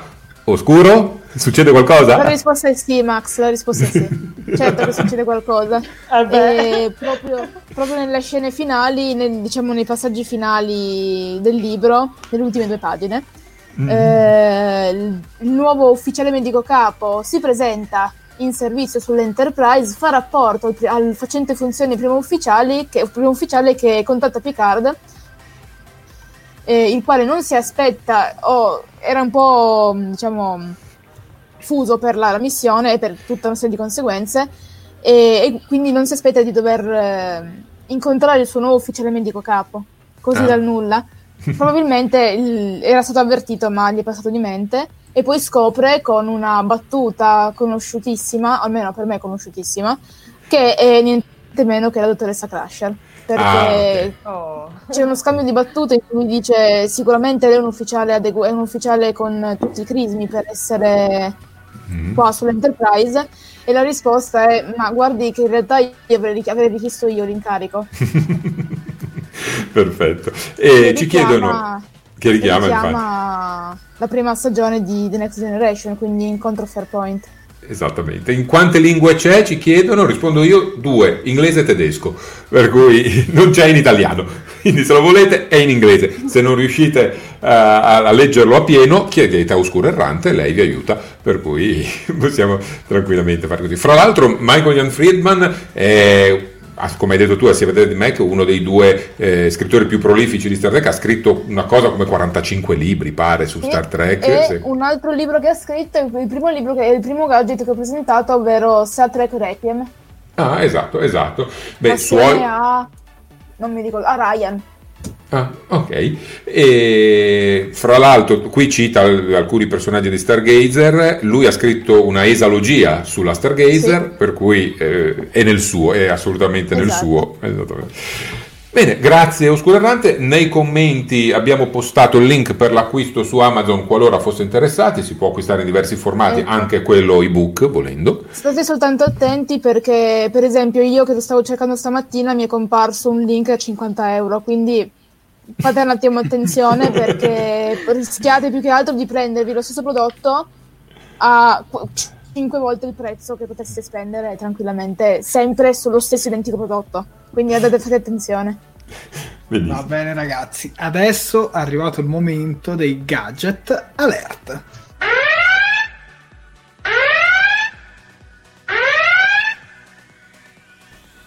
Ragazzi, che gadget avete portato questa settimana. Facciamo cominciare proprio oscuro errante. Ah, io vado sul piccolo e sul classico. Questo qui l'ho preso al Cartoonix di Milano un paio di anni fa. Mm-hmm. Eh, purtroppo l'ultimo a cui sono riuscita ad andare perché poi per motivi di lavoro e di coronavirus hanno bloccato tutto. sì. Esatto. E il badge di Star Trek Voyager e di Star Trek Deep Space Nine, almeno una certa parte. E, boh, chiama- era lì sul banchetto che mi chiamava. Allora eh, Oscuro, ti faccio solo una, una domanda al volo. Cristina sì. Guglielmetti chiede se i libri sulla Titan li hai letti e meritano. Guarda, non, non ne ho la più pallida idea perché ancora non sono riuscita a metterci le mani sopra. Appena li recupero su ebook li leggerò e ti farò sapere. Perfetto, vai Jared. Aspetta, no, mandiamo prima a Sofia un attimo così mi preparo. Ok, okay. Io, come al, io, come avevo accennato la scorsa puntata ho portato il mio primo gadget storico, ovvero questo oh. bellissimo pop dello Spock de, del, dell'universo specchio. Io sono una grande amante dei pop, ne ho una decina ormai mm. e oggi ho fatto la combo per...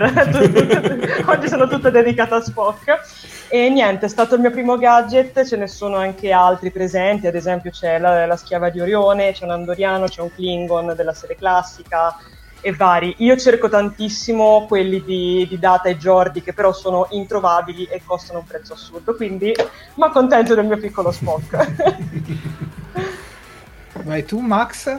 Eccomi qua, io ho portato due cimeli della storia di Star Trek, sono, aspetta che cerco di metterli a favore di luce, diari scolastici di Star Trek, The Next Generation e serie classica. All'interno hanno la datazione per tre anni, correva l'anno, mm, sono fatti così, eh, 1998, 99 e 2000. Ogni pagina presenta una frasetta iconica di Star Trek e una minuscolissima immaginetta e eh, come vedete non sono mai stati toccati, li ho comprati e non li ho mai usati perché non volevo e fanno parte di quei eh, diciamo, tentativi che eh, furono fatti, fatti, all'inizio del millennio per cercare di rendere Star Trek un prodotto molto alla portata di tutti. Questi erano editi da, Mondato, da Mondadori, eh, ma eh, ovviamente non fu così. Non, non abbiamo adesso tutto un parterre di prodotti scolastici di Star Trek nei negozi, ma ce l'abbiamo di Star Wars. Per cui rimangono un cimelio che eh, non, non userò mai, ma terrò lì come ricordo. Jared? Bene, io visto che il tema era la mia prima serie di Star Trek, la mia prima volta con Star Trek, ho portato un phaser. Aspetta, tolgo il green screen perché altrimenti non si vede niente. Allora, mm-hmm. ecco qua. Oh, finito l'effetto. ho portato un phaser della serie Enterprise che si può sì. anche aprire, vedete? Ed è un phaser, e credo sia uno dei miei primi gadget in assoluto, se non il primo di Star Trek. Gazzissimo! Bellissimo! Ragazzi, adesso tutti in posa per lo screenshot. Ah, giusto. Rimetti lo sfondo. Eh, però poi me lo... Aspetta, Aspetta mi avvicino. Aspetta un attimino. Mi raccomando, fate eh, lo screen cap, inviatecelo, che così poi noi manderemo in onda le immagini. E se avete dei gadget che volete mostrarci, fatevi una foto eh, o fate loro una foto e spediteceli. Noi ci mettiamo in poda, mettete in pausa il video e fate la foto, oppure fate una foto allo schermo direttamente. Perfetto. E questi erano i nostri gadget. Ora, ovviamente, come la scorsa volta, chiediamo al pubblico qual è quello che vi è piaciuto di più. Eh aspettiamo i vostri commenti. Aspettiamo i vostri commenti. C'è questo giro. La scorsa volta ha vinto Sofia. Ha vinto Sofia, esatto. Eh, comunque Mauro Vallanti ha detto che ha lo stesso gadget di Oscuro Errante. Eh, poi Az Barbanegra fa una citazione eh, di McCoy, io lo preferivo con la barba, riferito allo Spock eh, con... Sì, McCoy. McCoy o sì, Kirk? Aiutate. McCoy, è McCoy, è McCoy, sì, nella scena finale dell'episodio Dell'episodio è McCoy. sì, sì. Eh, Rino Alaimo, che figata i diari. La combo di Sofia, dice Mauro Valanti, è clamorosa. Eh, anche Riccardo Frasca ha i diari scolastici della serie classica e non l'ha mai usato chiaramente. Elvira Arcidiacono enfatizza il phaser, eh, quindi in questo momento vince Dario Gerbino dice che vince indiscutibilmente il phon di Jared Cristina Guglielmetti fa anche l'effetto sonoro biu, biu, biu. Riccardo Frasca apprezza il, eh, il, diario di Max, il, diario di Max, anche Daniele Micheli invoca i diari, eh, Giordano Bracalente il phaser, eh, Anna Banfi ama i pop, eh, quindi il voto va. Eh, Antonio Az comunque vota Sofia, comunque vota Sofia eh, e Antonio De Stefano il gadget di Oscuro Errante. Tirate voi le somme perché io ho perso il conto. Credo abbia vinto il Fasor. Va bene, dai. Dai, dai, dai, dai. Diamo la vittoria a Jared con il phaser. Va bene, va benissimo. Poi vi passerò le tangenti in segreto. per The Baby 0369 vince Oscuro. Eh, giustamente. Ognuno ha le proprie passioni, giustamente. Salutiamo Gia- Jacopo, salve, che si collega adesso. Ciao. siamo a fine. E dunque, Max, visto che siamo arrivati alla fine di questa diretta, c'hai qualcosa mm-hmm. da aggiungere? Ma sì, guarda, effettivamente qualche cosa da aggiungere c'è sempre. Questa settimana eh, si è tenuta una sorta di reunion virtuale, perché di persona non si poteva fare, ovviamente, del cast di Star Trek Voyager, perché ricorreva il 25 anniversario della messa in onda.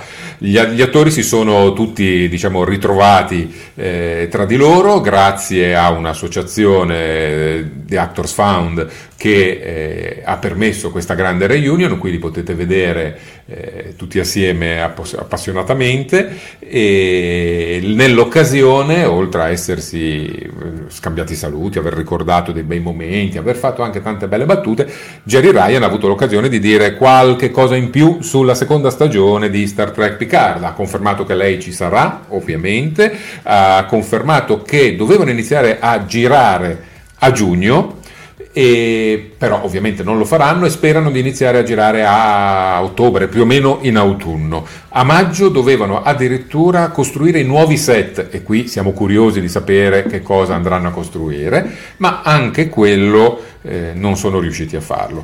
Ora, facendo due conti, se consideriamo quattro mesi di riprese che serviranno per i prossimi dieci episodi, a partire dall'autunno, quattro mesi di post-produzione, forse tirati tirati potremmo sperare di vedere la seconda stagione di Picard a fine 2001 a cavallo 2020, 2021 a cavallo 2022 per cui no, no, no, no, no, no, no, Picard 2 a fine 2021 a cavallo di 2022 non ci resta altro che dire. Attivare. E sperare che arrivi che sperare che arrivi davvero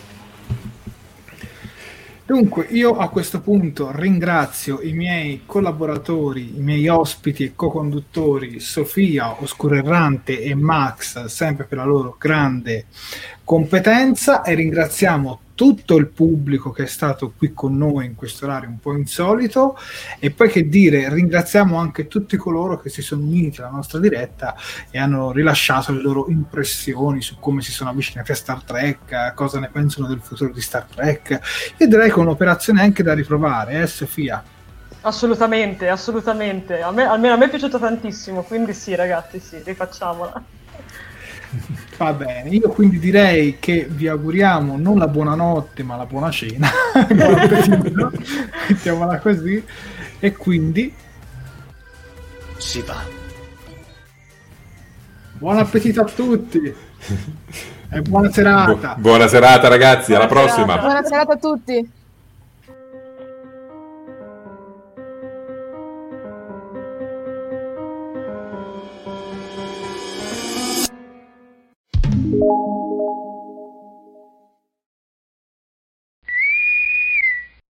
Fantascientificast e Talking Track sono produzioni amatoriali, non si intende infrangere alcun copyright, i cui diritti appartengono ai rispettivi detentori.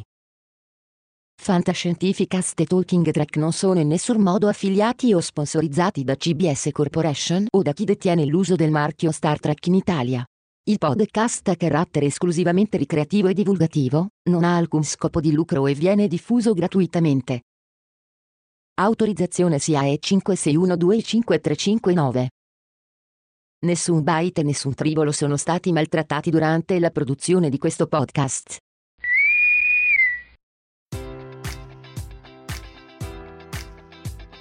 Enjoy all your favorite sports like never before at BetMGM. Sign up using code Buckeye and receive up to $1,500 back in bonus bets if you don't win your first bet. When you register with BetMGM, you'll get instant access to a variety of parlay selection features, live betting options, and the best daily promotions in the business. And with BetMGM at your fingertips, every play and every game matters more than ever. Place your money line prop, or parlay bets with the king of sportsbooks today. Sign up using code Buckeye and receive up to $1,500 back in bonus bets if you don't win your first bet. BetMGM and GameSense remind you to play responsibly. 21 plus and present in Ohio, subject to eligibility requirements. Rewards are non-withdrawable bonus bets that expire in seven days. Gambling problem? Call 1-800-GAMBLER. In partnership with MGM Northfield Park.